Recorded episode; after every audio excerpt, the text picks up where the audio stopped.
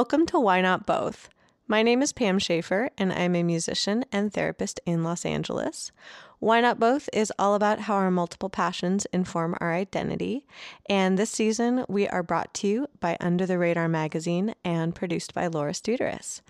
If you like what you hear, please make sure to like us and subscribe to us on your favorite podcast platform and come spend time with us on social media. We are at WNB the podcast, and that is both on Instagram and on Twitter. For this episode, we got to interview Los Angeles artist Tolliver. We chatted all about his music as well as the million and one things that he's also up to. I hope that you take a listen to his work and that you enjoy our interview. Welcome to Why Not Both. Thank you. Thank you very much. Happy to be here. You're very welcome. Thank you for being here. Yeah. Um, yes. This is the podcast where I ask you about stuff and things. Mm-hmm. Yeah. I know a few stuffs and things. Just a few, just a few. You do lots of stuffs and things, and you said you were going to do lots of stuffs and things today. So I'm like, hey, what, what you gonna do today? Oh my god. Okay. so I'm working my day job, and they think I'm just working. I'm like, you're supposed to edit like a 12 minute cut for this adult video site. Wow. So I'm trying to get that done and also delegate stuff to somebody else to work on the other porn sites. Uh-huh. That's uh-huh. like the bottom of my thing. That's just me like pretending like, hey, yeah, I'm still working on it, but really I'm doing eight other things. like low key other things. So I'm like, yeah. so you edit for adult sites? Yeah, I do. Um, and then I'm working on a story about like black businesses downtown. Hmm. So I went, I interviewed the three people I wanted to talk to, and then now I have to go back and like do photos. So after this, I'm gonna go make my rounds and do some pictures with them. Oh, sweet. Um, and freaking, I'm sending in a performance video for this. Um, Beat Cinema is doing something with like, I guess Bandcamp is donating to the NAACP or something like that. Mm-hmm. Mm-hmm. Um, and so we're doing a fundraiser on Twitch. I think in conjunction with that. And so I have to go to my garage and film a little mini set, which will be fun. Awesome. And and there's more. Yeah, I'm such an LA, you know, person, but whatever. um, but and then what else do I have to do? My friend Claire and I actually had a podcast we started like a million moons ago about like basketball. But I like I love basketball, I do, but like I'm like I'm just a color commentary because I'm barely paying attention usually to the season. I'm just like I'm just like haha, you know, I just say the funny things. you just drop it and you're like the ball. Did you see it? There it went. yeah, exactly. um, so I'm doing that at five, and I think that might be it. I didn't write all the stuff down, but it just felt like there was like a trillion little things. Oh, and then I'm shooting a music video this Saturday, so I have to like that's the number one thing. I have to like plan everything related to that today. Oh, casual. That's fine. Because it just happened in the last second. I filmed a video and the label I'm on didn't like it. So they were like, redo the whole thing. And I was like, uh, and the song comes out ne- next Friday. Oh my God. Are you? So I'm like, woo. it's like, what? maybe, maybe a tiny bit more heads up of redo the whole thing. Like, just a yeah. little. I think they were nervous because I was like, "Oh, I like this video," but no one, the, label like didn't like it. My manager didn't like it, but I was like, "It's cool, you know, it's fine. Like I, I like it."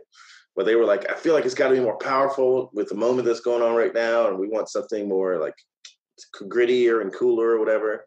So I was like, "All right, cool." Okay. I mean, I guess like when in doubt, then you'll have two videos, and then you can right. do what you want with them. Exactly. You can just chop up the first video and then make little content or whatever. Right. I mean, do you feel do you feel gritty about what's happening? I'm like, do you feel I'm like I'm like, what are you feeling? Like, isn't it about what you feel about what's going on that you want to put in your video?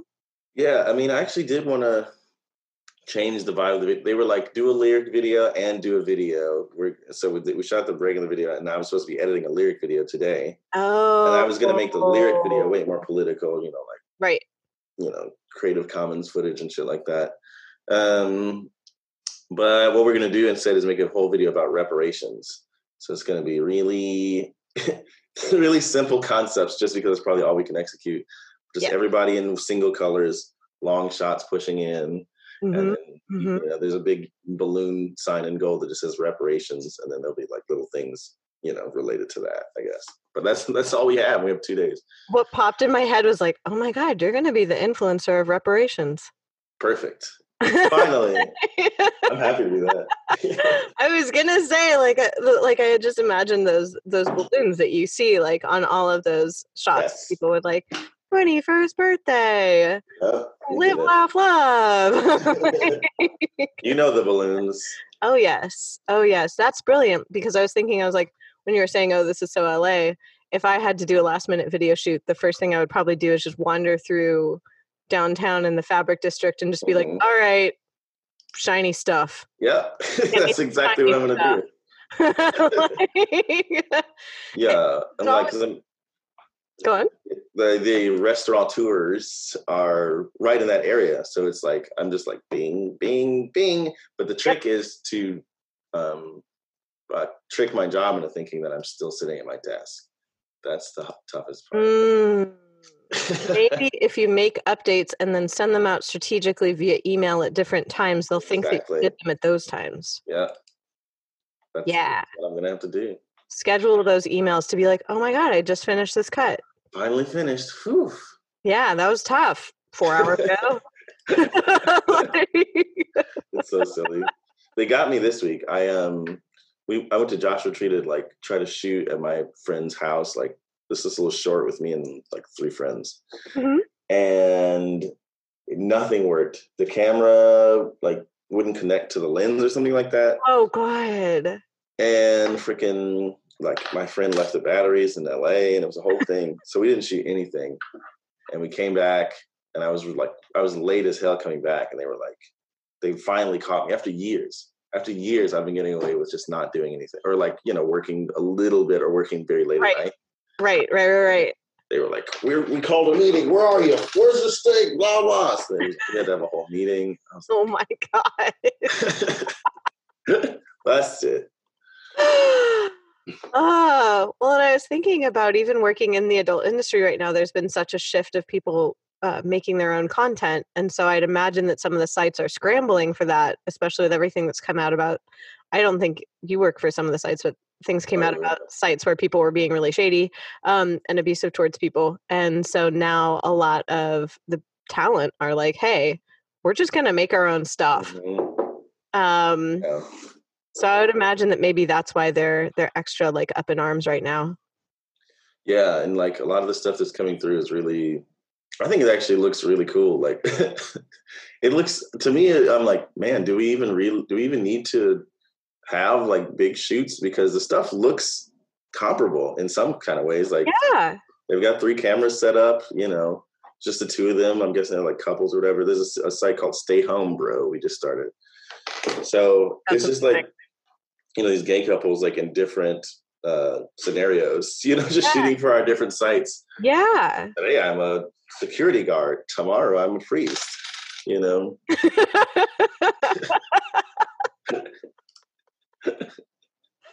Well, yeah, and I think about like, especially you're even talking about right now, like, okay, I have to go and shoot my own music video. Like, everyone's kind of creating their own content. So it seems like really we just need places to aggregate it as opposed to places to make it. exactly. Um, Yeah, and even some of the, sorry if I'm talking too much. No, Yeah. that's literally why you're here. I always do that to my therapist. He's like, "That's why you're here."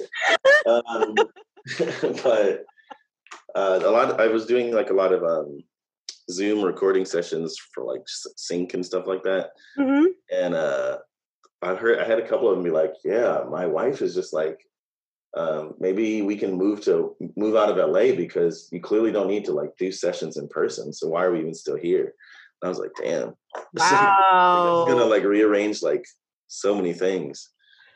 Um, yeah and i guess why I, wow that was a weird question my brain was like I why do we need cities right. Uh, because i wonder about you know what what can be left up to chance like how you how you do run into people that you do end up working with because yes you can like arrange them over zoom and yes you can like get to know people on the internet but i know like for instance like i invited you to the podcast i'd been meaning to for months because i'd like seen you out and about in la and was like wow, I should really ask him about this. Yeah. Um, and it came about organically because I, I saw you out and about. Right. Yeah, that's a good point. Yeah. I mean, how many people would I simply have never met? Um, if I, if, you know, if everything was zooming, zooming, zooming. Yeah. It's been, it's been, I like, it's been interesting because I've had to learn how to, um, how to be better on the internet. I've always been like live singer, live performance. That's, that's really what I love about music, um, Mm. is, is singing in person. And I've always felt like my big weeks, my Achilles heel was like the internet. Oh. So this is actually this has been kind of interesting because I've just I resisted so hard. And then it was like, okay, fine, I'll learn how to be creative. and that's where like that video came from, like the dance video I made to that song. That's what the whole reason I did that song. It's because I was just like, I gotta get, you know, I gotta do something. please, tell, please tell everybody about that song. I'm like, please explain to everybody what the majesty of that song is. so there was a police commissioners meeting a couple weeks ago and they were taking public comment and the lines were like super packed obviously because everyone wanted to scream at these people and they did. Yes. um, and there's this one caller that i somebody sent it to me on twitter and he's like talking to mike chief police chief michael moore and he's like you know you're unfit to serve you know like you, you don't deserve the title of police chief. Suck my dick and choke on it. I yield my time. Fuck you.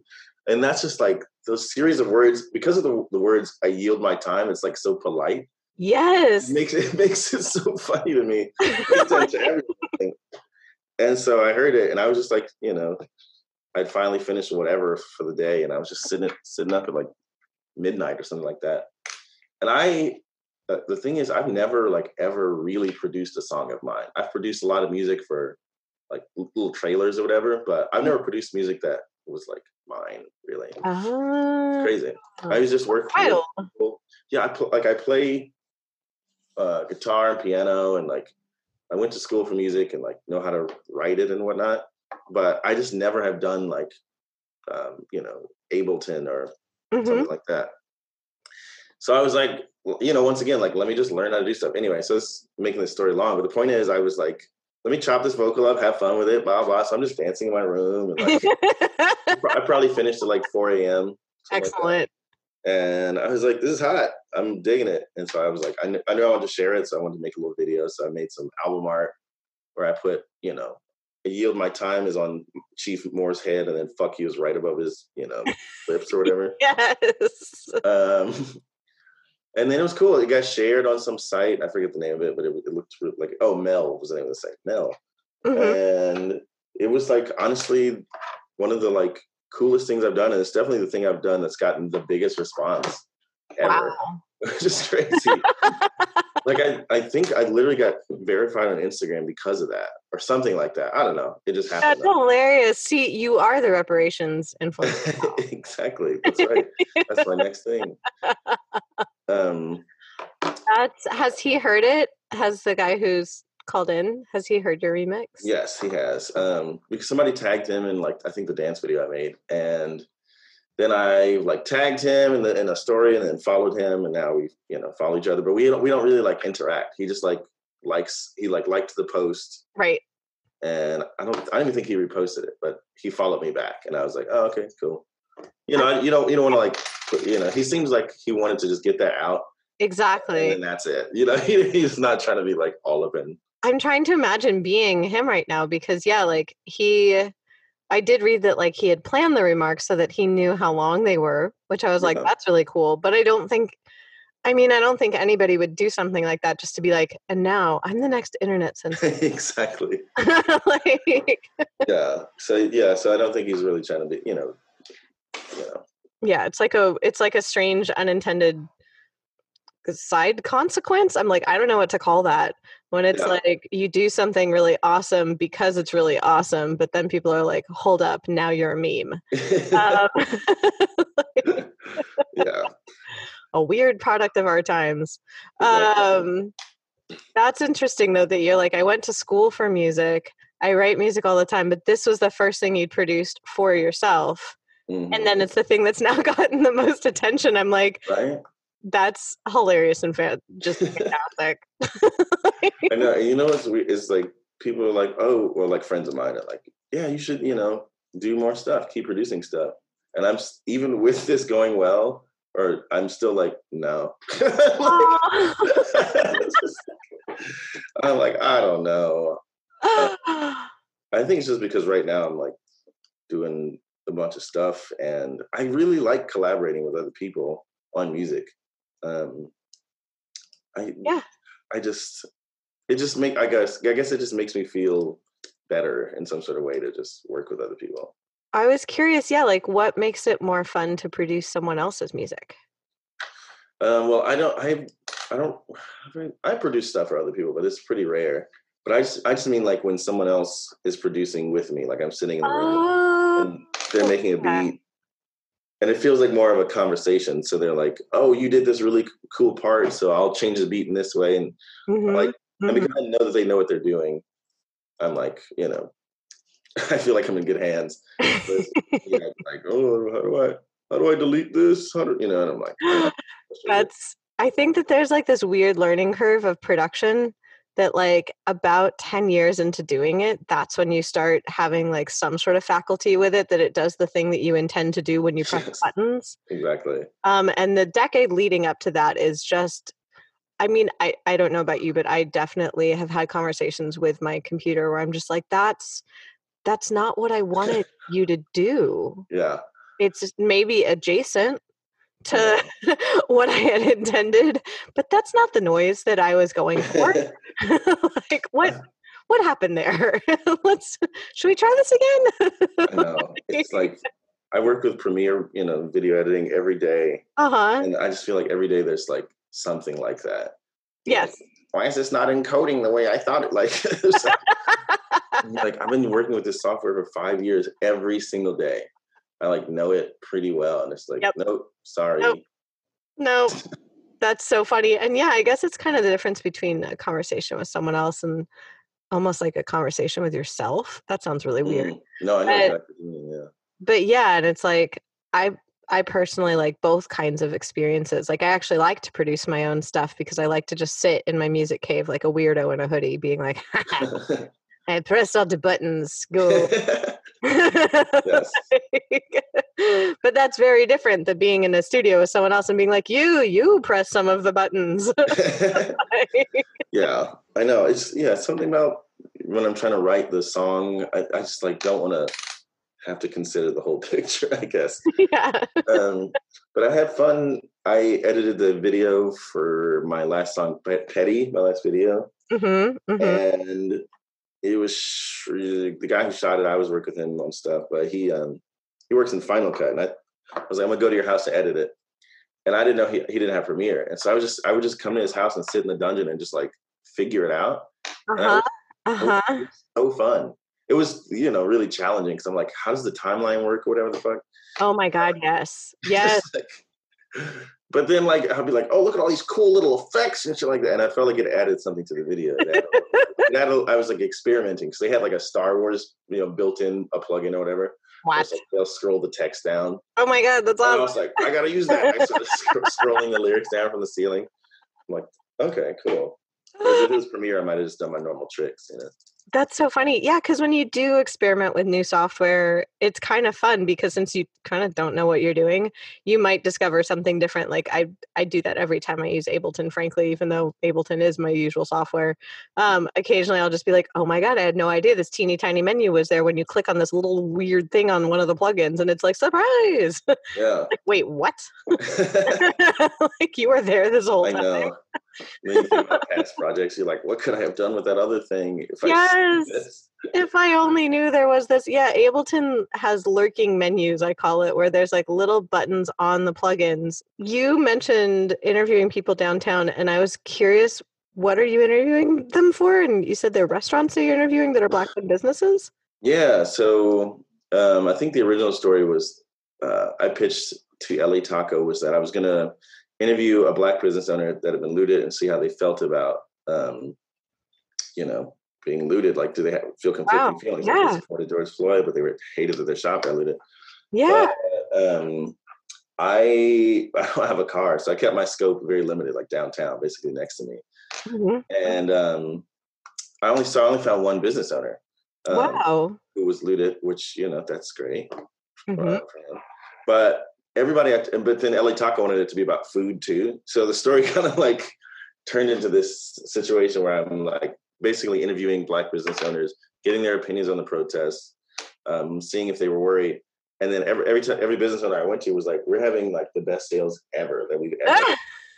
um, so That's awesome. I had to, yeah, it became this like weird hybrid story where I'm just like reporting on how how much strife is still going on in the streets, but how there's this like pocket of greatness going on. Huh.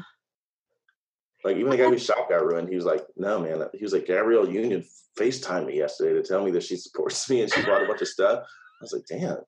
I was like, "Congrats, man." Like, well done. yeah, that's.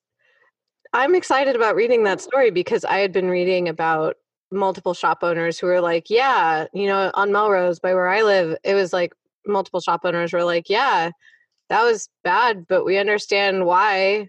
Exactly. And like, that's cool Yeah. to be the general vibe of what was going on that they were like no we uh we get it i love like Canter's where i grew up going was like here do you want some water and some snacks? You seem to be tired from protesting. Yeah. can we feed you? And i'm like oh my god that's yes that is my heritage. I am always forever offering people snacks and water. Yeah. that's yeah, and like it was wild because like the first in the first couple days, I, I made the mistake of watching like local news. oh my god. Well, I didn't turn it on, um, um, but it was like all the reporting was like, "Oh, these looters! Oh, can you believe that they're ruining our great city? And the cops are just trying to do so much to help them. These poor looters are ruining it." You know, like um, and then none of it was like about you know police you know beating people with sticks or driving cars through crowds. None of that was Yes. covered. i so I was was- yeah Yeah, I was so mad, but then they they kept interviewing shop owners, and I know they were hoping the shop owners would say like, "You ruined my life," but every interview they aired was like, "Yeah, I mean it sucks a lot, but um, you know we get it." Was, I mean, that was the vibe in in my neighborhood. Like I, my friends were at um, the Pan Pacific protest, and one of them is too young to remember the LA riots, which I was a kid for, like the last round, and then the others from the UK. And so they didn't super know what they were getting into. They're both journalists, but I told them, I'm like, hey, just, you know, like, I was like, of course, go and cover it. But if you want to protest, get out of the car. If you don't want to protest, stay in the car.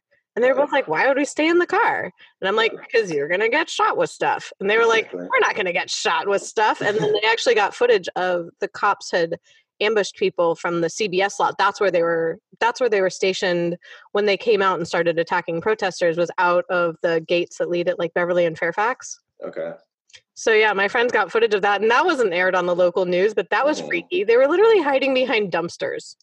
oh my god, it Jesus. yeah, was one of those things where I was like, I never thought I'd utter the sentence like, "Yeah, my friends got footage of the cops coming out from behind dumpsters from the CBS lot to shoot rubber oh. bullets at protesters." Like what? Like yeah, it just, it just gets more despicable every day. it's just it was crazy it's it's it's wild that like yeah i couldn't believe that the news wasn't actually covering what was happening especially after seeing like seeing that footage because my friends then came to my house because i'm right up the street and you can actually see from my like the roof of my building we could see like where the helicopters were going so we could see like where are the fires where's different things going on um and that that wasn't being covered at all it was just like Yeah. yeah it was just like oh my god people are taking shoes and i'm like that's what you're worried about Exactly. Like, Oh my god. yeah i was just like you're, you're not worried about like the police ambush of peaceful protesters you're worried about the shoes Yeah. like yeah it was it was it's just it's super disheartening but then it like tell it says a lot about you know the relationship obviously between the media and, and police and uh blah blah i mean you know about this but it's just like when i was in journalism school they Mhm. were like you know the police are the only source you can really use as a journalist for like crime stories or whatever Mhm. um, and not get sued yeah and Yeah. so they are so reliant on police because you know the police are petty people, and so they will like literally just lock you out. yeah Um, and you won't have any sources for your stories and whatnot unless you just unless you kind of play ball with them. And Yep. so watching that, I was like, oh God, because I know why they're reporting this way. I know why they're not showing this stuff. Exactly. Well, and they were targeting journalists. Like um, my friends who went, they didn't have a press pass that day. Yeah. Um, but one of my friends is an investigative journalist, and he's still covering the protests. And I mean, they full on. I think it was at the Beverly Hills protest where they shot at him while he was wearing his press badge. Yeah. Um, yeah, and it's like cool, cool, cool. That's Cool, cool, uh, cool. yeah, that's fine. We love that. like I just I don't know what I was thinking about this country, but I was just like like telling some talking to somebody this morning, and I was like, I was ta- talking about shooting this video, and I was like, well, what if I did this thing where it was something like I'm dressed up because I have like this police op, this sexy cop dress or something oh like that. wow! Um, so I want to at least do something like something maybe at the video at the beginning rather the video where like maybe I'm letting myself into the lot or the, the lot to shoot the video or something and I'm wearing the sexy costume. But I was like, well, how far can I go without the police getting mad at me? That's like a thought I had. And I was or like I was like, could I, you know, in a video beat the shit out of a police officer? Would that be allowed? You know, like without the police showing up at my door, shit like that. And I was it I hate I, I just didn't think that like that's where we lived. But that's like, yeah, literally you know, with people people getting lynched and shit, I'm like, I'm like scared to make things that I would just normally make. You know, like and that's that's real. Like the fact that all of a sudden people are like, "Oh, all these suicides by hanging from trees." Like, right. Excuse me? Like, come on, y'all. Yeah. Yeah. And like I think about what you said about, you know, like it's it's interesting to think about that satire can be dangerous in that way Yeah. Because we can express so much through satire and you can express your anger through satire but then justifiably like feel afraid and I'm like that's that's heavy. Yeah. And I just that's another thing is like the I mean like the the function of that kind of stuff of satire and stuff like that is so that isn't you know so people can be feel free and whatnot but in a lot of ways it like it allows you to relieve some of the tension that's maybe inside you and whatnot Mhm. like mhm. when you keep stuff like that pent up i feel like that's how you end up with revolutions on your hands and shit like that when you're trying to constantly stifle people's you know expression like Yeah. you know we we watched people like burning obama in effigy and shit like that all the time and you're like Yeah. that's horrifying but you're literally like that's what we're supposed to be able to do Right. like No, I think that you're right that it's like if you stifle any form of expression, even though sometimes that expression can be scary, like that is what leads to then pent up aggression. Yes, exactly. And then yeah, I don't know. So it's wild watching, and I'm you know you hope it kind of cools off and whatnot, but it seems like it's only getting hotter and hotter and hotter, like the people's rage and whatnot. Um, and I mean like I mean like racists and shit. Um, Yeah, no. I got that. yeah, yeah, and it's it's almost like it's funny because the the other field that I work in is therapy, and I remember when I was studying behavioral therapy, especially working with children, there's something called an extinction burst, where kids will throw tantrums um, because they they get them what they want. Like if you behave badly, sometimes it gets you what you want mhm, um and they'll keep doing this but if you stop feeding into the tantrum like if you don't give them attention for it they'll have what's called an extinction burst well they'll have like like the biggest temper tantrum right. until they realize it doesn't work and then they they stop because it doesn't get them what they want Right. um so really the only way it's like you have to like tire them out where you're like okay you're going to keep freaking out and it's still not going to get you what you want Yeah. and then people learn like oh wait that's that's not how i get the, the thing mm-hmm. Yeah. I, I feel like i've been watching like the extinction burst of like white supremacy where they're like maybe if we're extra terrible and you're like no you're, you're still just being terrible like Yeah. that's that's really all you're doing Like, yeah, I- I feel like this the extin- I've been waiting for the extinction burst with these people for so long, and um, I keep hoping that like now is the time that they're just gonna like peak. But yeah. it's like I feel like they have so much more left in the tank, and that scares me a lot. yeah. Um, and people like people are like offering to give me rides places because they're worried. Because I'm like all you know I'm always like out and about going Yeah. this place and that and they're like well be careful. And I hate that people stop calling me. I hate that people um uh, have to worry about me in that way Yeah. and, they, and then I have to like walk around I was in Joshua Tree like I said over the weekend and I I've been all over the country I've been in the South a bunch or whatever but I've never felt that much like uh disdain from people nobody Wow. said, said anything to me but like glaring at me and like not breaking eye contact and i'm wearing like you know hot pink shorts and whatnot like whatever i look good um, I was like, excellent. I my face was like hot pink shorts. I, I like where you're going with this. yeah i was you know just trying to have a good time live my life but it was just like i'm like it, we walked into this diner Mm-hmm. it's like it was me another black person and two white people Mm-hmm. we, we and the the two the first group of us was a white person black person they walked in and walked right the fuck out they were like we're not doing this Wow. like, no no no no no no no but i walked in i was like well i i like this menu so i'm just gonna You're like, I it- am powering through this. yeah, exactly but I said, but I did it, and I I regretted it because I was like, this sucks. Like the whole Wow. vibe of this, like the table next to me is just staring at me, And I'm like, the whole vibe of this place is just like, get out, get out, get out. Oh my out. god. But no one's saying anything. But like, right, right, you know, right, like you know, two or three tables are just one dude would just like, you know, you make eye contact with somebody when they're like staring at you to like stop them from Yes. looking at you. Yes. This guy was not breaking. He was just like, he just looked right at me. We just looked at each other Whoa. for like four seconds, and it was just like, damn, Joshua Tree. Whoa. And I guess that that's also layered with all the pandemic stuff too. That like I would assume I don't know if it's a false assumption that people are also very hostile because like they're like, oh my gosh, outsiders. Yeah, Um, yeah, totally. And no one, but no one's wearing masks out there. Like it's What? that's not true. I shouldn't say that. There's like, there's a very clear vibe of the person who's like not going to wear a mask. It's Uh, like, yeah, yes. it's like Uh, That's a good way of putting that. you know, it's like tough, tough people and whatnot, and like Harley people kind of vibe. And in this place, that was clearly the dominant energy. Gotcha. I mean, you know, everybody was kind of sitting far apart, but it was like, you know, you still have to pass people to get your order and whatnot. yeah. Ah, And that's no one's wearing a mask. No one's walked. No one walked in with a mask. oh my god. My mask is pink, so there's you know, there's like all kinds of stuff.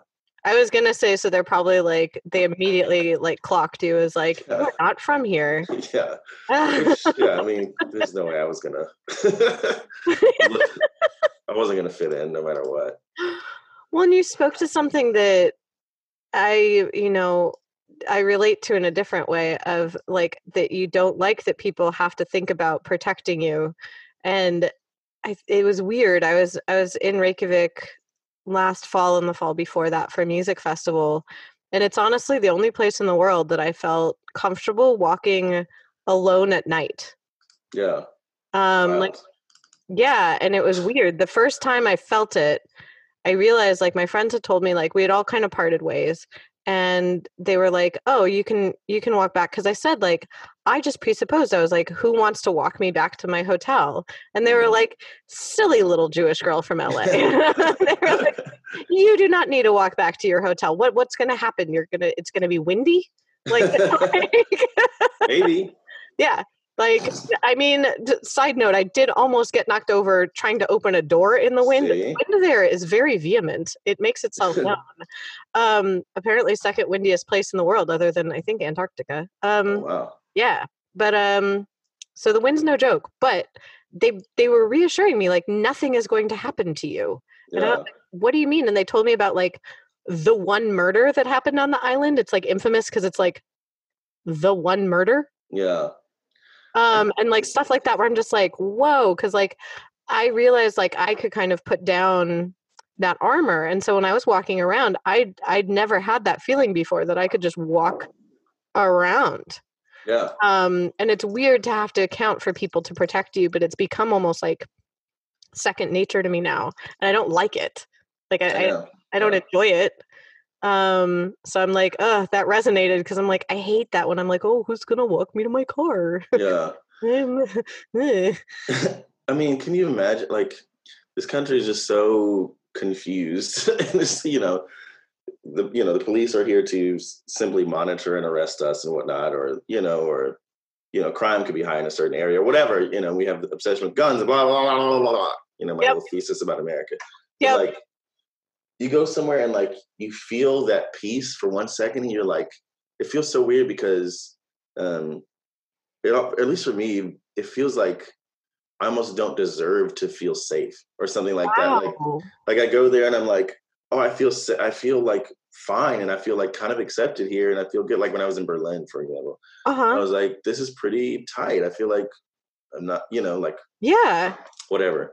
Um, and it felt like wrong to me, and it's just like yeah, I I cried like full on the first night that I was walking alone. I was just like walking by the harbor of Reykjavik at like two in the morning, crying like a very sane person. um, very normal activity to do. Um, but I cried because like I didn't feel like I didn't deserve it, but I cried because I had spent so much time not having that, and I was like, what why why did i have to spend the rest of my life not feeling this way when you can feel this way? Yeah right? Like uh, yeah. I don't i don't even know how to articulate it but yeah like you said like why did i spend all this time not feeling this? And then there's first for me at least there was something about having that felt like that made me feel weird. I don't know. But yeah. then it made me feel like it made me feel like i could get used to it you know? Yeah it made me by the the second trip that i took there and i can't wait to go back they like just reopened their airport and I'm just like, take me now. Please adopt me. Yeah. I'm portable. Exactly. but um yeah, it's like I want that experience again and it, it makes me sad that I don't have that here. And it also makes me sad that like my first instinct when you said I want to keep it proximal to like where I live in downtown, my first thought was like, yeah, I could give you a ride. Right. Yeah. Like that is my first instinct is to be like, like I said, I'm grew up Jewish, so I'm like, would you like some snacks? Yeah. Um, like, it's like that that instinct to protect, but also knowing that it's like you don't want to be someone that has to have someone protecting you. Yeah. yeah, totally. It, you know, it'd be nice to. I don't know. It's just they just seem like, and, and I sometimes I feel like I'm like losing it. Like, am I am, am I paranoid or something like that? Um, but I think it's just from like reading the news sometimes, maybe too much. Like sometimes I just need to take a break. Um, yeah, there is. I mean, I think that especially in the last few weeks, everyone's kind of getting a bit of like media fatigue. I don't know what to yeah. call it. Yeah, it's. I mean, very that. Like, you know, when I was in Joshua Tree, because that's when the lynchings were being reported on. At least, like, when I started, when I first was seeing them, and it was. Yeah. Like, I was like, I almost wish I just hadn't read it and it, it's so insidious too because it feels like it doesn't. I read it and then I'm like, okay, I'm fine. I'm hungry. What's for lunch? But then right. you realize later on or whatever, you're like, oh, this is really affecting me negatively, and it's making me paranoid. Yes. And like, yes. You know, so. Yes. No, I I definitely get that. Exactly. Yeah. I mean, even right now, just talking about it, I I was you know I was just doing my stuff today and now right now and like since we talked about it i'm like right the world is on fire you know like yeah and it's hard to hold in your mind because you have to keep like being a person you can't yes. just, like be immobilized by it but you're also like shit the world's on fire yeah Oof. yeah, yeah. It's, it's weird cognitive dissonance. I know one of my colleagues who uh, she's like my good friend from grad school, and she and I were talking about how weird this whole situation is, where we're like, we're therapists. Also, what the hell is going on? yeah, I know we're all going to need so much help. I mean, right now we already need help, but like, if the smoke clears, you know, like say, right? say 2021, everything goes back to normal or something. Oh, we're all going to need so much help. Seriously, like, I'm just like, this is all. You know, there was no workshop on this in grad school. Exactly. Um, you had mentioned I picked up. You had said that you studied journalism, which I did not know. Yeah, I, that's um. I, I moved here just you know to be a singer, um, but I mean, or to try to get to a certain level as a singer. Hmm. Um, but my like excuse was that I came here uh, to go to grad school to, to, go to grad school and study journalism. Wow! And um, freaking USC had just truncated their program from two years to one year, went from a MA to an MS. And I was like, um, yeah, I can do a year. like, because I swore I wasn't going to go back to school. Yeah. And I was like, but I, I always wanted to go to journalism school for whatever reason. Mhm. And it was tight. Um, USC was, people sometimes are like, you know, was, are they people shitty? I was like, no, everybody was fine. Though. The only vibe I got a little bit was like, you know, like people were pretty rich. Yep. Yep. the fact that it's like it's walled off from the community, and I Mhm. feel like it's only become more so recently. Yeah. Uh, Um, yeah. Yeah, like even when I was there, it was like a couple of students have been killed, and it just created this like environment that was just very negative. You know, like Yeah. like don't interact with the community around you. Basically, Yeah. Yeah, that's that's the vibe that I got. I gave a talk there last year and I definitely got that feeling where it's like it was very cloistered, like there's everything that you would need in the immediate school environment, Mhm. which was in some ways good. Like it's like okay, you have amenities for your students there, but it also separated them from the community in a way that I would only imagine would foment conflict. Yes, exactly. Yeah, and, you know, because they want the students to either they want students to keep going going there, but they want to, you know, convince parents, I guess, or uh, you know, the students that like, hey, don't worry, like we're gonna keep these, you know, Keep People the people away. who live in this neighborhood away from you. we're gonna keep them away from you, and so it's cool. You'll be safe. There's a Trader Joe's here. You're good. Um, but there wasn't when I was there. I would have loved to have a Trader Joe's there. Anyway, That's so funny. Um, but you did study there, and it sounds like at the very least you enjoyed it and got stuff out of it. I did. I was very uh, jaded about journalism. Um, my job. I was very jaded about journalism when I first got out of school because it's like you know it's really hard to get a journalism job, and it's if you're freelancing, you know everybody knows this story. It's just really tough. Yeah. Um, Yeah. And I just I don't I didn't have the um, what do you call that the strength I guess to to to go that road. And even now, like most of the journalism I do is just like interviewing musicians or Mhm. like a profile on someone, like really easy stuff that doesn't involve reporting and stuff like that. Um, and I just got back into reporting, and I'm like, oh god, this is such a hustle. it's just I like think people don't realize how time intensive it is, especially if you're doing investigative reporting. To, in some ways, like it speaks to kind of having the privilege to have the time and space to be able to do that, and then Yeah. the stories. Like it's time intensive and it's resource intensive. Yeah, exactly. I mean, the toughest part uh, in my mind is that you're never off. It's like you're Yeah. always just kind of like, oh wait, but, the, but this element, this, and the- I wonder if this person's going to get back to me. And it's and like the constant background running when you're trying to do other things too is like Yeah. is a little too much. Yeah, like trying to balance that. I guess like I, I ended up in a quarantine pod with two journalists, so definitely got to see that where it was like it was two journalists, me, who's a musician therapist, and then another musician. And it was fascinating seeing like kind of the ways in which we all run, but it gave me a lot of respect for the hustle of journalism that it's not just like, oh, I'm gonna I'm just gonna interview one person and then we're done. yeah, Like, I know. I mean, that's what I like doing now. I'm like, listen, just keep make it simple for me. It's just like I, I go here, I do the journalism, and then the journalism is done until I write the story, which is just you know transcribing the interview and doing we it. have done the journalism. the journalism is done. That's so funny. Wait, so how did you get into editing with video? Um, yeah, so that's because I was like writing for Reuters and shit like that, and then I was tired. My Mhm. friend was like, and I wasn't making any money. My Yeah. friend was like, hey, I you know I edit for MormonBoys.com. Like, do you want to you know just do this for now, and it'll be a nice supplementary income. And I did it, and it's like you know, porn is a very stable industry. Like they're Yeah. always making money. Yeah. and making new stuff.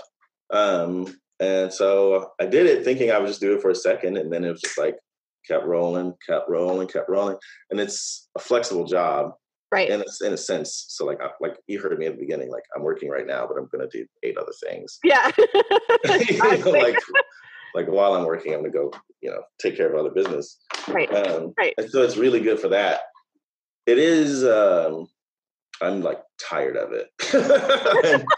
I am so tired of doing this. Um, but it does serve my life like pretty well. It, does, it barely pays anything, but it's like a baseline pay, and then I go out and I, you know, I'll sing for a TV show. I'll do whatever. I'll yeah, yeah, yeah. money in other ways.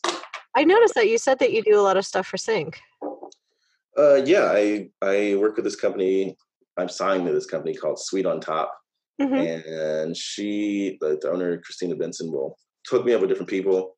And it's it was it sucks because I was kind of like on a nice little run. I think I got like, I got two of them, like two syncs, which is like nice. Yeah, Um, well done. Thank you.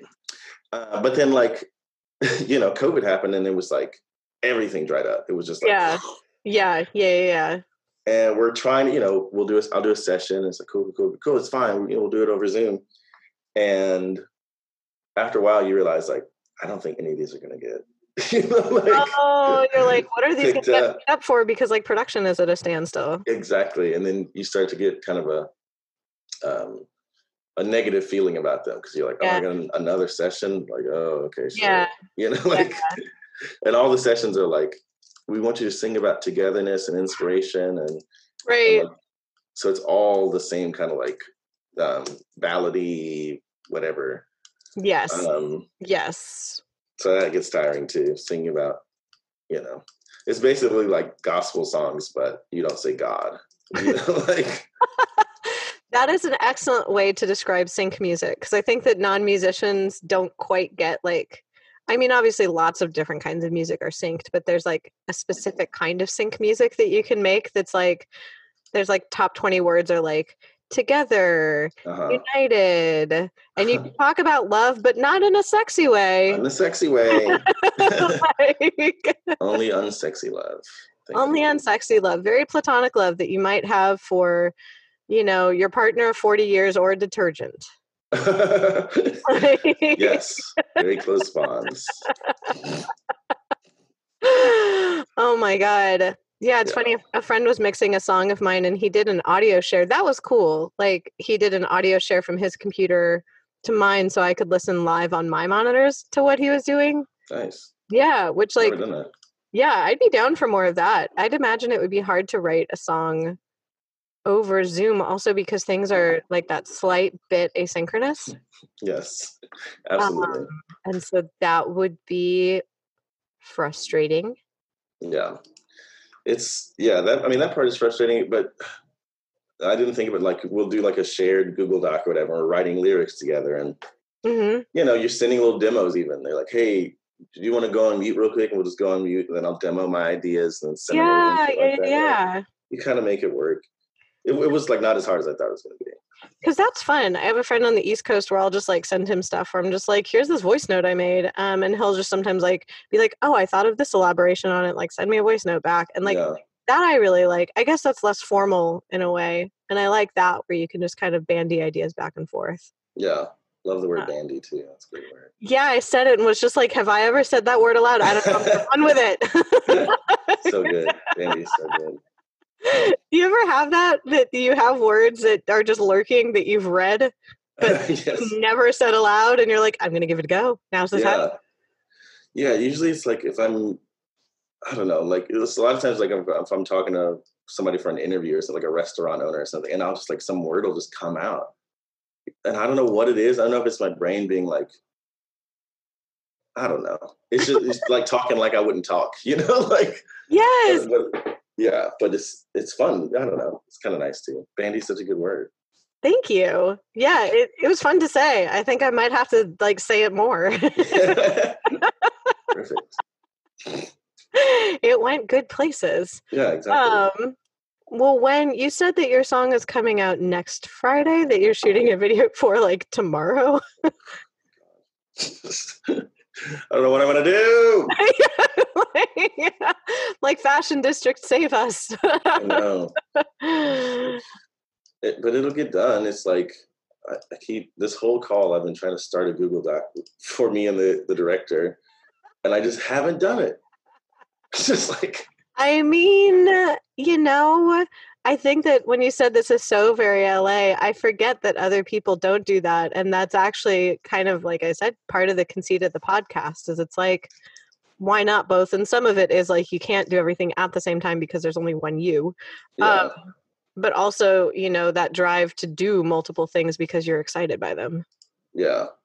And then well then I worry because whenever I stop moving, now now I'm like addicted to moving fast. So like when I stop, suddenly I feel useless in some sort of way. Or like I'll feel every emotion that I've kind of like not dealt with or every problem I haven't dealt with is suddenly like screaming as opposed to just like like a normal level of whatever. It's like, oh my God, oh my God. You know, like, Instead of like a murmur of like, oh no. yeah, exactly. That's you know, it's it's interesting you said that because I was learning about trauma responses and one of them is um like when we think of flight, we often think of like running away from something, but it can often manifest, particularly in Western cultures, as overwork because it's like you launch yourself into something else so that you don't have to think about whatever whatever the thing is that's stressing you out. You're like, cool, I'll just I'll run away into another project or another another thing. And so then when there's that absence, that's when it comes back and you're like, ooh. yeah, I mean, my therapist has been trying for about a year now to get me to just like deal with stuff. Wow. it's- It's hard. Yeah, and I just I keep I'll start the process and then it'll feel too scary and I'll be like, "Hey, I'm no." You know, like I should I'm just to do stuff. He's like, "That's Like, okay. cool." JK. Yeah, he's like, "That's cool, but eventually you have to." I'm like, "Yeah, maybe." You're like, no. I always tell my clients that I'm like, therapy is like people think it's going to be someone that's being there, just being like, oh, yeah, I hear your problems. But I'm like, no, it's sort of more of like a low key, accidental, like brutal workout where, like, while you're doing it, you're like, I think I can move this way. And afterwards, you're like, oh my God. Listen, he freaking he was like, um, I want you to write a letter to your childhood self. Yeah. And I was like, okay, sick. but I I did the letter and it like broke me. It was like I I was like the letter was like so mean to my younger self. Oh. And he was like, that was like not what you were supposed to do. He was like, there's no wrong answer, but Yeah. I didn't mean like, for you why are you so mean to yourself? yeah, he was like, I didn't mean for you to come for yourself like that. It's like now we have even more to talk about. yeah. exactly. oh, It's, it's wild. I've definitely I've I've done that where I've assigned homework for clients and not like it's backfired, but it's I almost feel like I have you played D and D? Uh, just a little bit. Okay, I am I'm an inexperienced and impatient D and D player, frankly. Uh, but the first campaign I ever played in, um, the DM had thought of this whole giant plot line, and I quite accidentally undid it in a single move in my first game, um, and like just totally ruined his plot line, and we accidentally became like pirates, and that was great. But like, I basically like blew up the bad guy in one move and then stole his ship Yeah. um not not what the plot was supposed to be. And i feel that way sometimes in therapy when i'm working with clients where i'm like yes i have this whole like plan for you and this whole storyline. And then they do something and i'm like you're a pirate now We're all pirates now. yeah It's just like this the plot. exactly so it's like sometimes the things that you have one intention for you're like cool piracy okay fine Yeah. we're gonna Yeah, go that exactly. road now Yeah. Let's just go with it. That's how I try to live my life. It's just like, all right, let's just go with it. Yeah. Yeah. And it's like, all right, we're we're going to do it. And uh, you know, I'm glad that you are talking openly about therapy. I was talking with another therapist about this about particularly black men and therapy do not often collide because the people who are therapists do not often present themselves as helpful. Right. Yeah. Yeah. And there's like all kinds of, I mean, just, I mean, I'm sure there's so many reasons, but I just know growing up, it was always like therapy was for people who were crazy, Right. lost their minds or some shit like that. And um, I remember telling somebody that I was in there, like, it was like, I think it was somebody I was gonna hook up with. Awesome. off of like Scruff or something. And I was like, oh, sorry, I was late. I was in therapy. And he was like, what? He was like so terrified to meet up with me then. Oh my god, really? Yeah. Wow. Yeah. Wow. I was just like, are people okay? I'm like, that's I I get really stoked when someone tells me that they're in therapy because it means that I have to do less emotional labor. right. Yeah, exactly. I'm like, oh, how exciting! You have a place for this. yeah. And it's great because um, it's hard for me to notice when I'm like getting better or something like that, or like when I'm improving or however the whatever the metric is. Hmm But he, but he's like, you know, I've been working with you for a year. He's like, it's night and day, man. He's like, you know, when you came in, this was X, Y, Z, and now you, you know, you're able to do this and that, and it's Uh huh. it's really nice to hear that, especially when he points it out. You're like, you're right. I I don't feel that way about this thing anymore, or whatever it is. You know. That's so cool. Yeah, like Yeah. I I write notes for my clients during session, and then I photograph the notes and send them to them because I'm like they're not like secret notes. Um, it's like here's what we talked about. Um, because I tend to retain information best by the act of writing it. right. Yeah. So it's cool though because then I have in my client files, it's almost like I have the story of like our treatment together and how they are and you know how they see themselves, how I see them. Like you know, it's all there, and so it's really interesting to sometimes pull a file and be like, where was this client when we started? Where are they Yeah. now? And like you said, it can sometimes be like totally night and day where like and I'll bring that up with clients sometimes where I'm like, hey, remember when you did blah blah blah and they're like, oh my god, I would wow. yeah.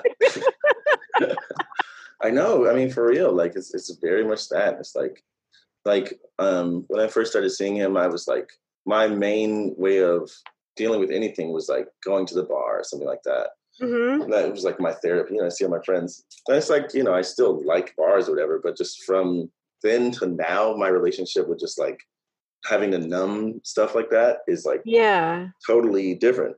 I mean, I still have the the energy to do that or something, but I I have like so many other tools for doing it that it's like was like, oh right, you know, I like I took dan- dance class, like dance class or something like that will replace that for me, or like Yeah. making making memes. Sometimes it's like the same. I get the same kind of like high or whatever of like, Oh. oh yeah, there it is.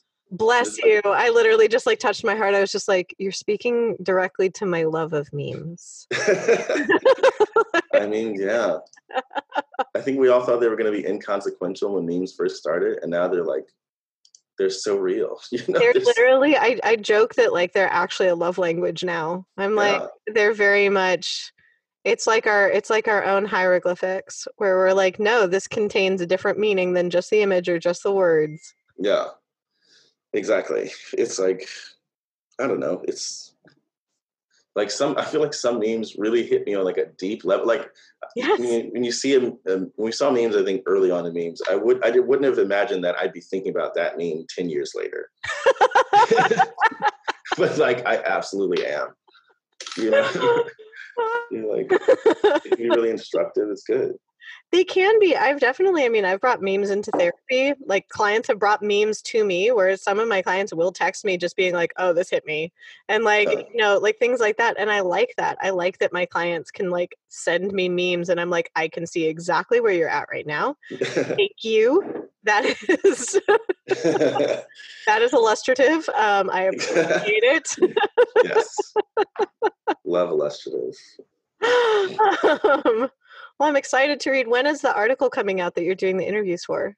Um, it's supposed to come out tomorrow. Cool. Um, yeah.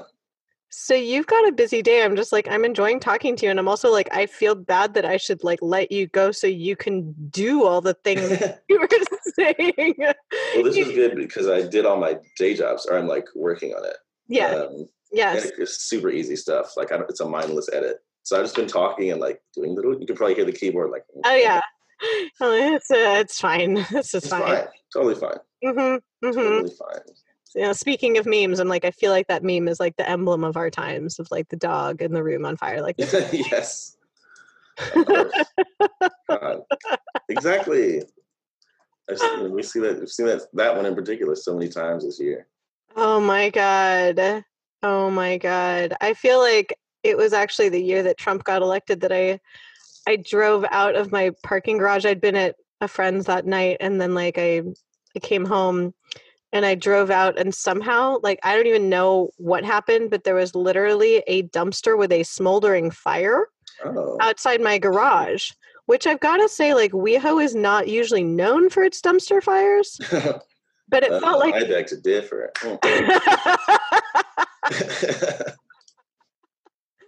Oh, I'm very here for that. That was great. Um, but it it seemed very emblematic. I was just like, wow, there's a literal dumpster fire. yeah. Cool. like, Sick. I don't know how that happened, but like um, heavy with the symbolism. Yeah, exactly. That fire still rages to this day.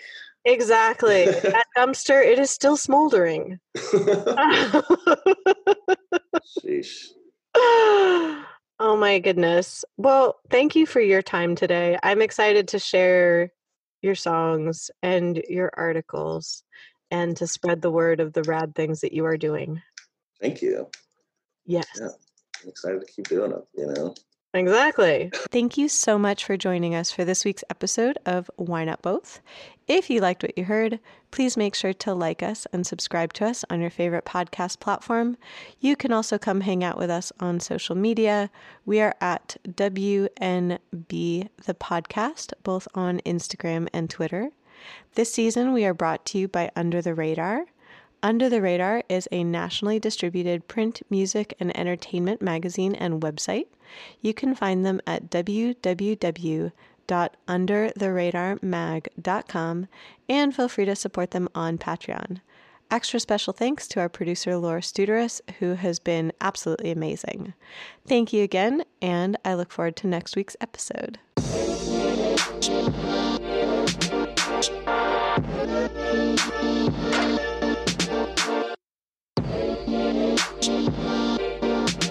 Adiós.